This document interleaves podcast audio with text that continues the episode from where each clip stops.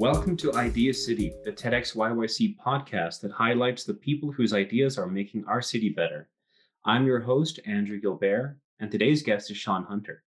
Shaun is the author of Calgary Through the Eyes of Writers, a literary tour of the city from its frontier beginnings to contemporary times.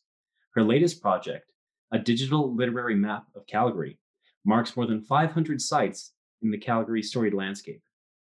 Shaun served as the 2020 Historian in Residence at the Calgary Public Library, co-curated the exhibit Storied City, Early Calgary Through the Eyes of Writers at the Lougheed House, and helped bring Project Bookmark Canada's National Literary Trail to Calgary. Shaun shares her passion for Calgary's literary landscape on guided walks, talks, and on her website, shaunhunter.ca. Shaun, welcome to the podcast. Thank you, Andrew. It's great to be here. So let's get right to it. Shaun, what's your big idea for Calgary?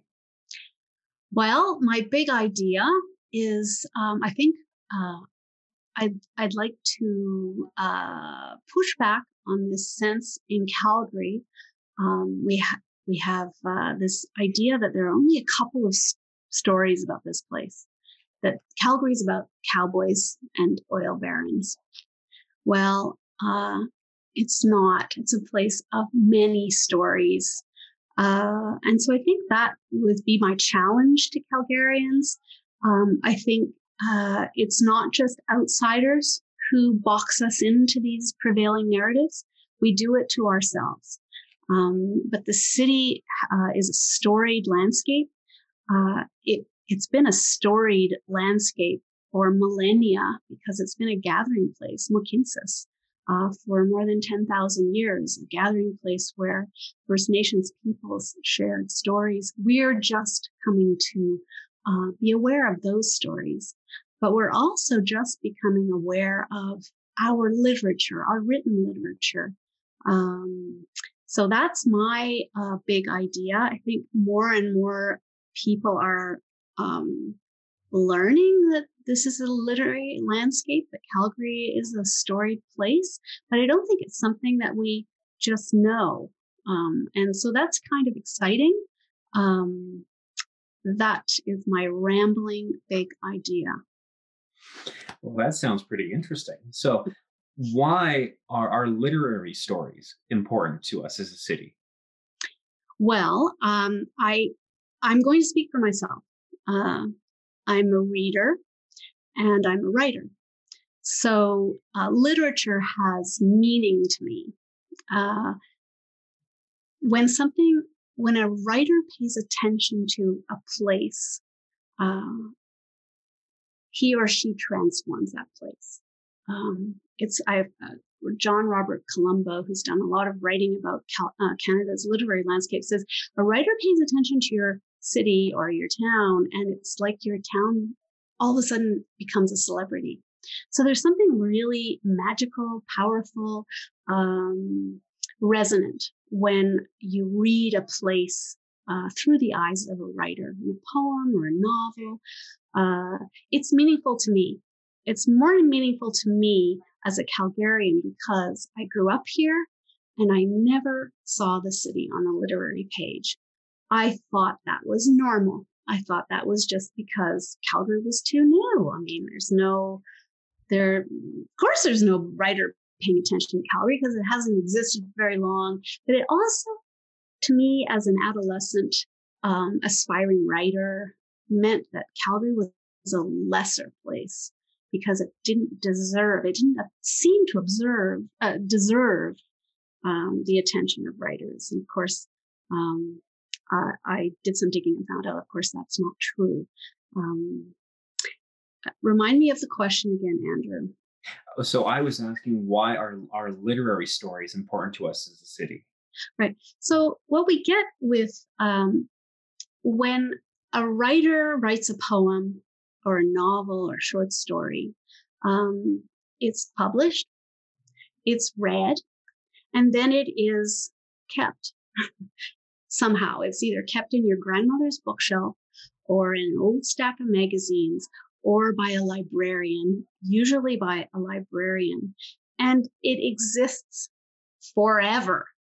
It's there. It's part of our it's our culture. You know, when you say something, it disappears. When you have a telephone conversation, it evaporates. When you write something on paper, it's printed, it's published, it's disseminated into the world. Maybe it's an illusion, but to me, it's lasting. So when we look back over a body of written literature, to me, that's meaningful. A reader's bias, a writer's bias. You're allowed your biases. Yeah, we're not here to judge. Yeah, I mean, some people would argue, well, they don't care about that, and I accept that that's true for some people. But for me, I put a lot of value on the written word and a lot of importance on it. So there you go. It's kind of a motherhood thing for me, and I'm probably not defending it very well or explaining it. But yes, writing is important. It's how we know ourselves. Mm-hmm. This is how we tell our stories, many ways to tell stories. Writing them down and having them published is one way. And it's a very important component of a culture, I would argue. I could agree with that. I want to touch on something you said earlier, which is that we sometimes box ourselves in. It's not just outsiders doing that. So why do you think we do that to ourselves? Why do we box ourselves into that category of lesser and unworthy of having a literary history? Or we just, because we don't know. We don't know. When I say box in, I mean that we box ourselves into those prevailing narratives. We say, yes, Calgary's all about cowboys and oil barons. You know, it's a branding exercise, right? It's also a reality. You know, this is the center of the Canadian oil industry, of course. But we're more than that. So we do that to ourselves. Part of it is because this is a new city. It's also a city where people pass through. It's because of our economy, our boom and bust economy. In some places, people stay put. And in old cities, a large percentage of people have stayed put for centuries, not so in Calgary. So I think people are continually starting from zero in terms of what the history of the place, the culture of the place, and then they leave. So that's just the nature of Calgary. It's a challenge, but I think we're now we've been a city of 1 million people since for a decade anyway. 2006, more than a decade, 15 years. And there's something happens when a city reaches the size of 1 million people. More people are staying. And so more people are learning and knowing and putting their roots down and understanding what the culture is and have some kind of collective memory that's just happening. So yes, we box ourselves in. We don't know. It's a vicious cycle, right? Because we don't read our own stories, know our own literature, we think it doesn't exist. And therefore, we don't go looking for it. And therefore, we don't, you know, it's that kind of thing we can get trapped into. I'm very hopeful. I think in recent years, there's been much more interest in the particularities of this place. And so people are finding that in various ways. And one of the ways is by being curious about the city's literature. So, Shaun, I'm really curious about this idea of this vicious circle you mentioned. We don't know because we're never taught, but how can we know? So how did you manage to step out of that vicious circle to try and bring us all outside as well? How did you first come up with this idea to make this book? Yeah, it started out really as a kind of a personal project. I was between things. I'd always had in my mind. I went to university in the East. I studied Canadian literature, and one of my professors, and classmates, it was just a standing joke that about the Calgary novel. Ha, ha, ha, there's no, you know, there'll never be that in Calgary, blah, blah. And so that always kind of like got under, it was under my skin. And so I ended up coming back to Calgary and I got a job working in the technical documentation and all that. And it was great. And trying to figure out what my literary aspirations were. And, but it always sort of bothered me. And, but I didn't really know what to do about it. So fast forward many, many years between projects and thinking, well, maybe this is the time. Maybe I'm going to go through my bookshelves, because I had, not even unwittingly, been collecting books about Calgary, but I wasn't reading them. I wasn't paying attention to them. So I went through my bookshelves and I started, I'm going to do it. I'm going to see if I can find Calgary. And it was just sort of this personal challenge. I also had been doing some research for a literary walk during a writing conference in Calgary in 2014, found myself down at the local history collection in the library and found an article written in 1983 by Alberta writer John White, who basically said the same thing. You know, Calgary's a place that authors have not paid attention to, and therefore it is not loved by authors, and it doesn't, you know, all this kind of stuff. And I thought, hey, that was 1983.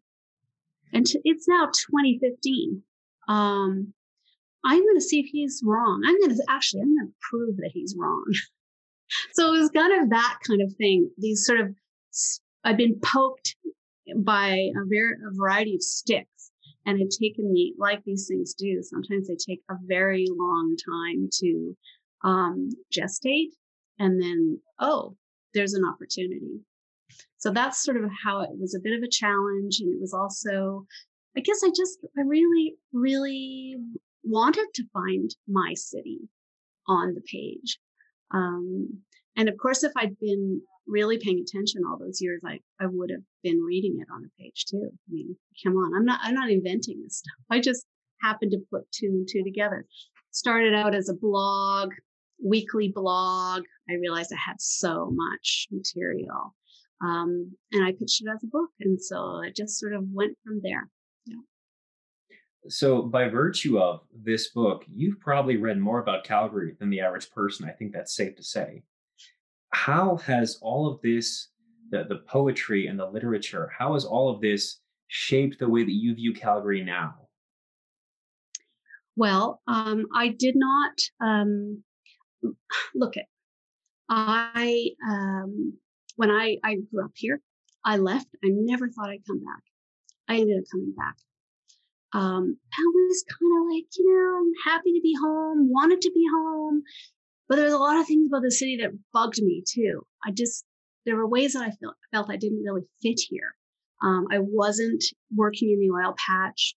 I wasn't a really big Stampede fan. You know, all that kind of stuff. I mean, it's in me, the Stampede. Like I did go to, you know, I was sort of educated as a child at the Stampede, like many Calgary children are, but it just wasn't my thing. And so I kind of calm, but I just knew as I got older, I realized, you know what, I don't think I could live anywhere else.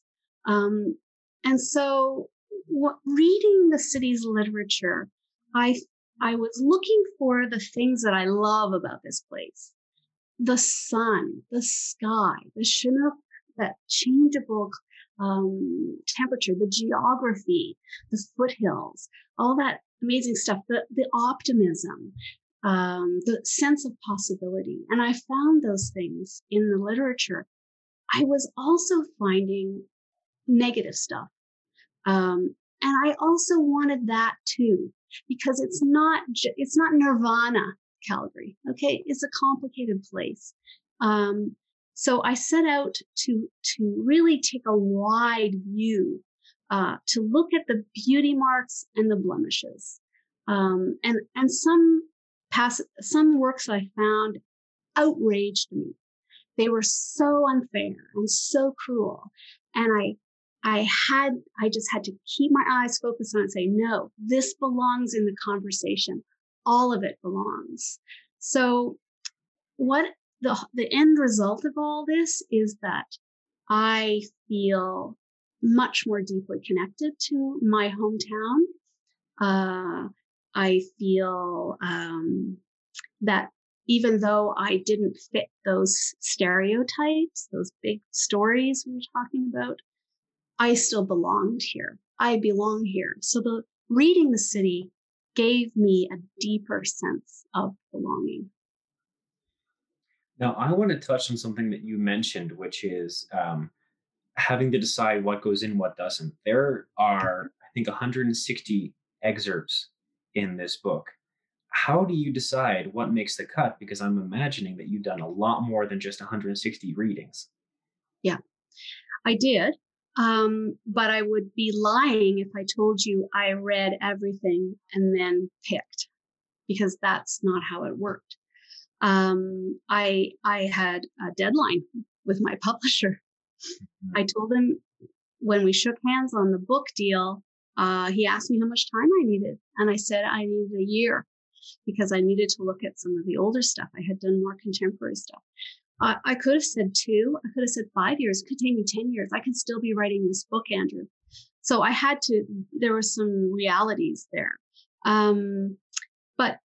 And some works are harder to excerpt than others. The pieces that I found, and I say there was kind of a humming.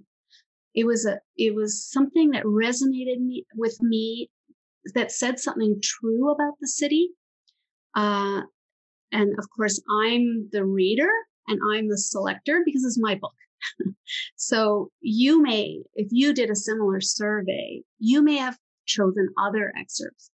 But for me, this was the personal part of it. And I just said, well, I'm putting this together. It's my concept. And I'm going to try to get as many different viewpoints. I was very interested. This is a city known as a kind of macho place. I really wanted female voices in this book. So I set out to find those voices. I really wanted voices from other aspects of society. I wanted Cheryl Fogo's voice in there, her memoir talking about growing up as a Black girl in Calgary in the 1960s.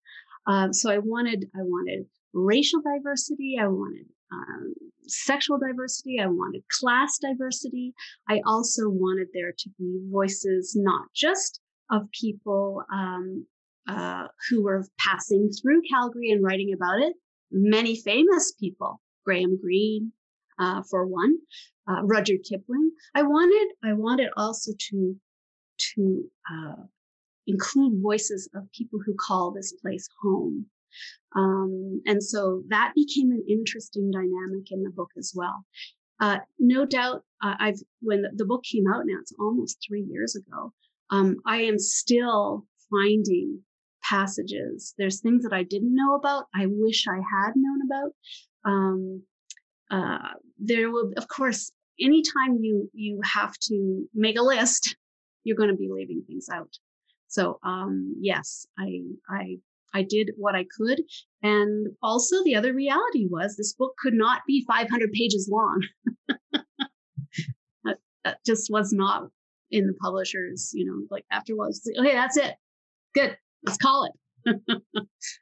So it was, always a conversation, but gosh, when you read something and it sets off that kind of, oh, that's right on.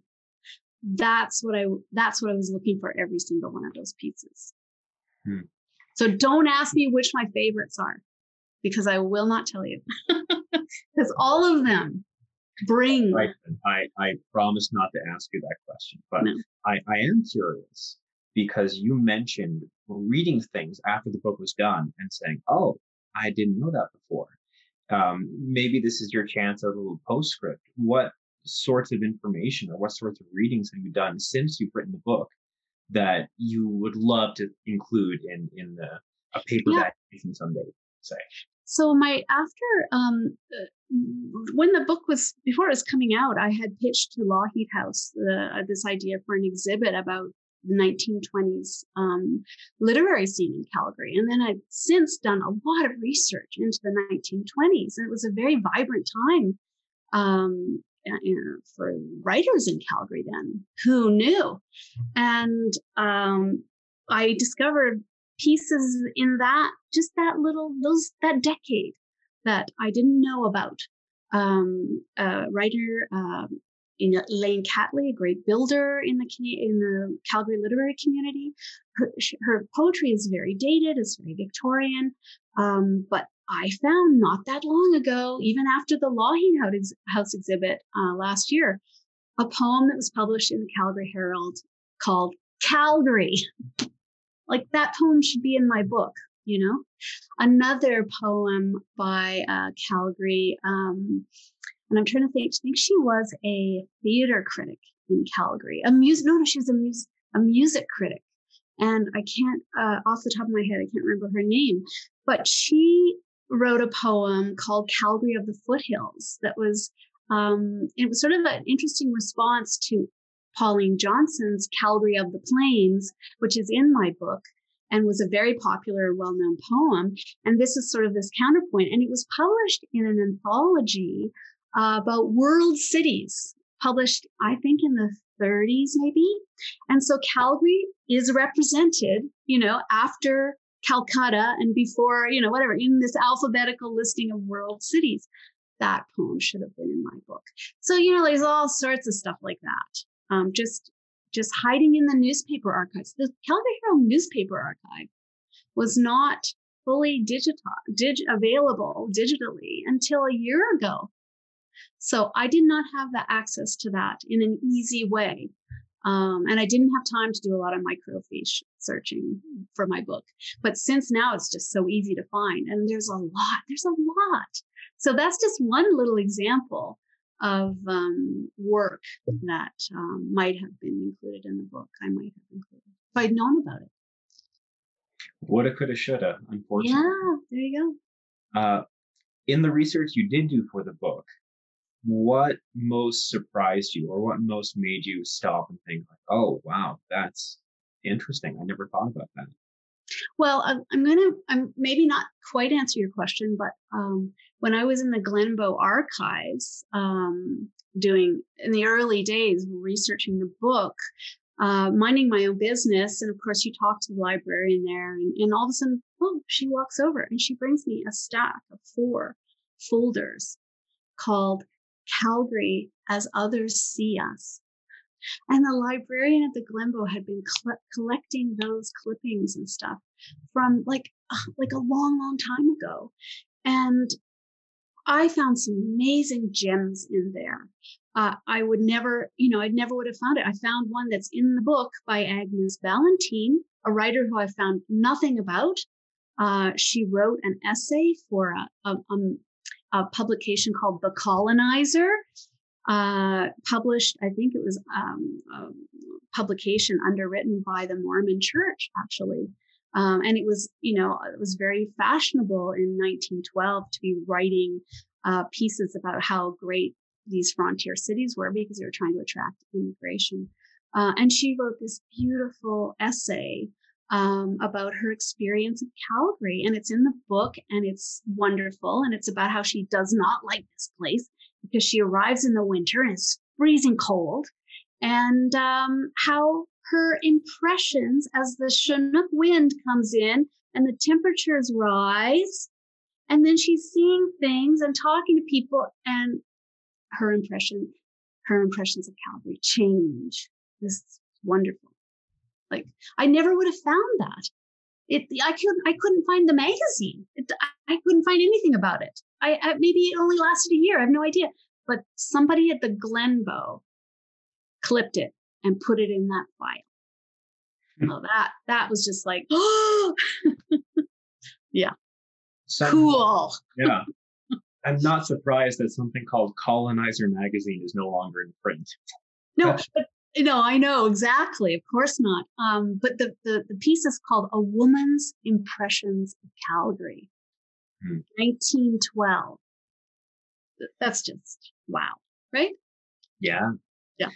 And It's interesting having that person write about the bad and the good in the same way that you do. I think you bring a view of this sort of warts and all. So it's not all sunshine and rainbows. No. So what's an example of one of our literary warts, so to speak? Oh, our literary warts. Well, there are a few writers who use Calgary as a symbol of craven interest in money, right? That Calgary is just a place all about gold, digging for gold, and it's not one of the higher human virtues, right? So because we're kind of sitting ducks for that, because we have a boom and bust mentality, and when Calgary is booming, it's, you know, the streets are paved with gold, and people go a little crazy, and we're a little manic, and we're kind of superficial. And so it's not surprising that writers would come from other places, Toronto, and notice that about us, about the city. And it's, you know, gosh, it's not something to be proud of, perhaps. Right? So that's interesting. You know, money is a really interesting topic for writers, and what money does to people, right? And then all of the associated things, greed, and et cetera, et cetera. So, but that is part of the city. There's no denying it. Okay, we're in a different phase right now, right? Do you even remember $100 oil? Not really. Right? Yeah, no. I mean, it might come back, but it's not going to come back. There's no way, right? But the city behaves this sort of a, well, it's interesting. It's just interesting. And now, of course, if we want to look back at that and remember that about ourselves, we can read it in our literature. Hmm. Yeah. So that's a war. That's an interesting fact about Calgary. It can be quite ugly. Well, it's great that we've got more than just the sunshine and rainbows aspect of the city, because I think that means that the book will stand the test of time. You know, it's not just Pollyannish in its attitude towards the city. Yeah. That said, I am kind of curious about the feedback you've received from your contemporaries and from people who read the work. So mm-hmm. What sort of things are they telling you? Oh, it's been so gratifying, Andrew. I think I've given over 30 talks in the last, since the book came out, and the launch itself was just so validating. It was a month after the Central Library opened, and we filled out. It was standing room only, so there's over 350 people there. Most of the writers in the city were there. We did not get a group photo, unfortunately. But many, many other people. And so after all these talks that I've done and presentations, people come up to me afterwards and are just are like, oh my gosh, I had no idea. And this is exactly what I've been looking for. And I didn't know what it was I was looking for. And people, people in the 30s, you know, in their 20s. I've given several talks at the University of Calgary to students in Aretha Van Herk's classes. And after one of my talks, there was a book signing afterwards, and a young woman, very, very back of the line, came up to me and held out her book to have it signed. And she just said, this book has made me feel less bitter. So I just hold on to that young woman and what she said. And that has made there was a lot of grunt work with this book that made all the grunt work, all of the headaches just completely fall away. Like, that is really what it's about. If someone can connect with this material and have it affect their relationship with this place they're living in, the place they call home, but maybe they're not quite sure about whether they're going to stay or, you know, that to me is really profound. That's fantastic. And on the topic of getting people to connect with the material, I know you picked a particular passage from the book you'd like to read off. Yeah.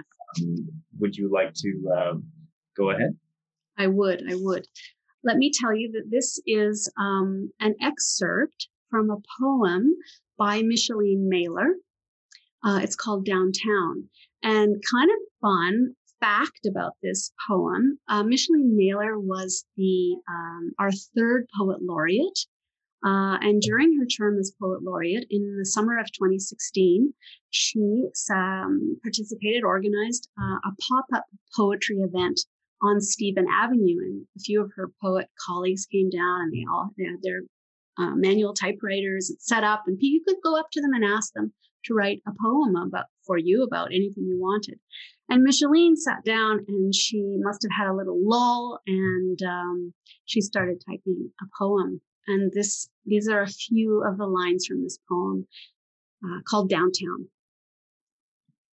City is a mixed bag of architecture, bones lengthening skyward, veined by rivers and gasoline, sounding of the Furies, metal in the throat. City grows up, an orphan out of the prairies, mimics tall grasses, wants to be tall as the mountains, but made of granite and glass. City has an ache, a basement suite, a solution, a dream of a better life. City is a ring, a road, a wheel, a scale, measuring quarters and bills. City is a compass some call home. City is a cemetery on a hill filled with chans and wongs. City is a kitchen of barbecue smoke and sticky tables of Alberta beef. City is of homeless men and cowtown fables. City is a car, a rancher, a stranger, a path, a paranormal in the Devonish basement. City is a place where that one thing happened that one time. You know what I mean. City is a father, then a grandfather, full of stories and cusses. City is a mother. City is a flow, a fella, a heartbeat. City pumps life under our feet. A few lines from Micheline Mailer's Downtown. Now, Shaun, what made you want to pick this poem out of everything else in your book? Well, as I said, I've been talking a lot about the book since it came out in 2018, and this is one of the poems I've never read before. I've never talked about before in my talks. And because you asked me to come up with a big idea, and my big idea is that this place is a city of many stories, I think that Micheline's poem really reflects that. She crams all of the vibrancy and the people and the lives of what's going on downtown on a summer day in 2016 into her poem. And I think it's a really wonderful evocation, illustration of just that this city is not one single thing. It's many things. It's made up of multitudes. So that's why I chose it. And I think there's some really fun stuff in it. And it just gets you thinking. It shakes things up. Yes. And we should definitely end on that, because that is the highest praise you can give to something. Before we sign off, we'd like to thank you, the listener, for joining us today. We'd also like to acknowledge that Idea City was made on Treaty 7 land and was made possible by Hunter Hub for Social Innovation. This podcast was produced by Work Nicer, Andrew Gilbert, Kurt Archer, Simone Pabretza, and the TEDxYYC graphics team. Music for this podcast is by Sergeant and Comrade.